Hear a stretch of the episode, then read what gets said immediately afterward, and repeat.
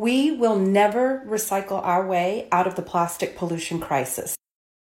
Of course, as consumers, we must change our own shopping habits. But the real change comes when we vote with our dollar and refuse pollution. Shortcast Club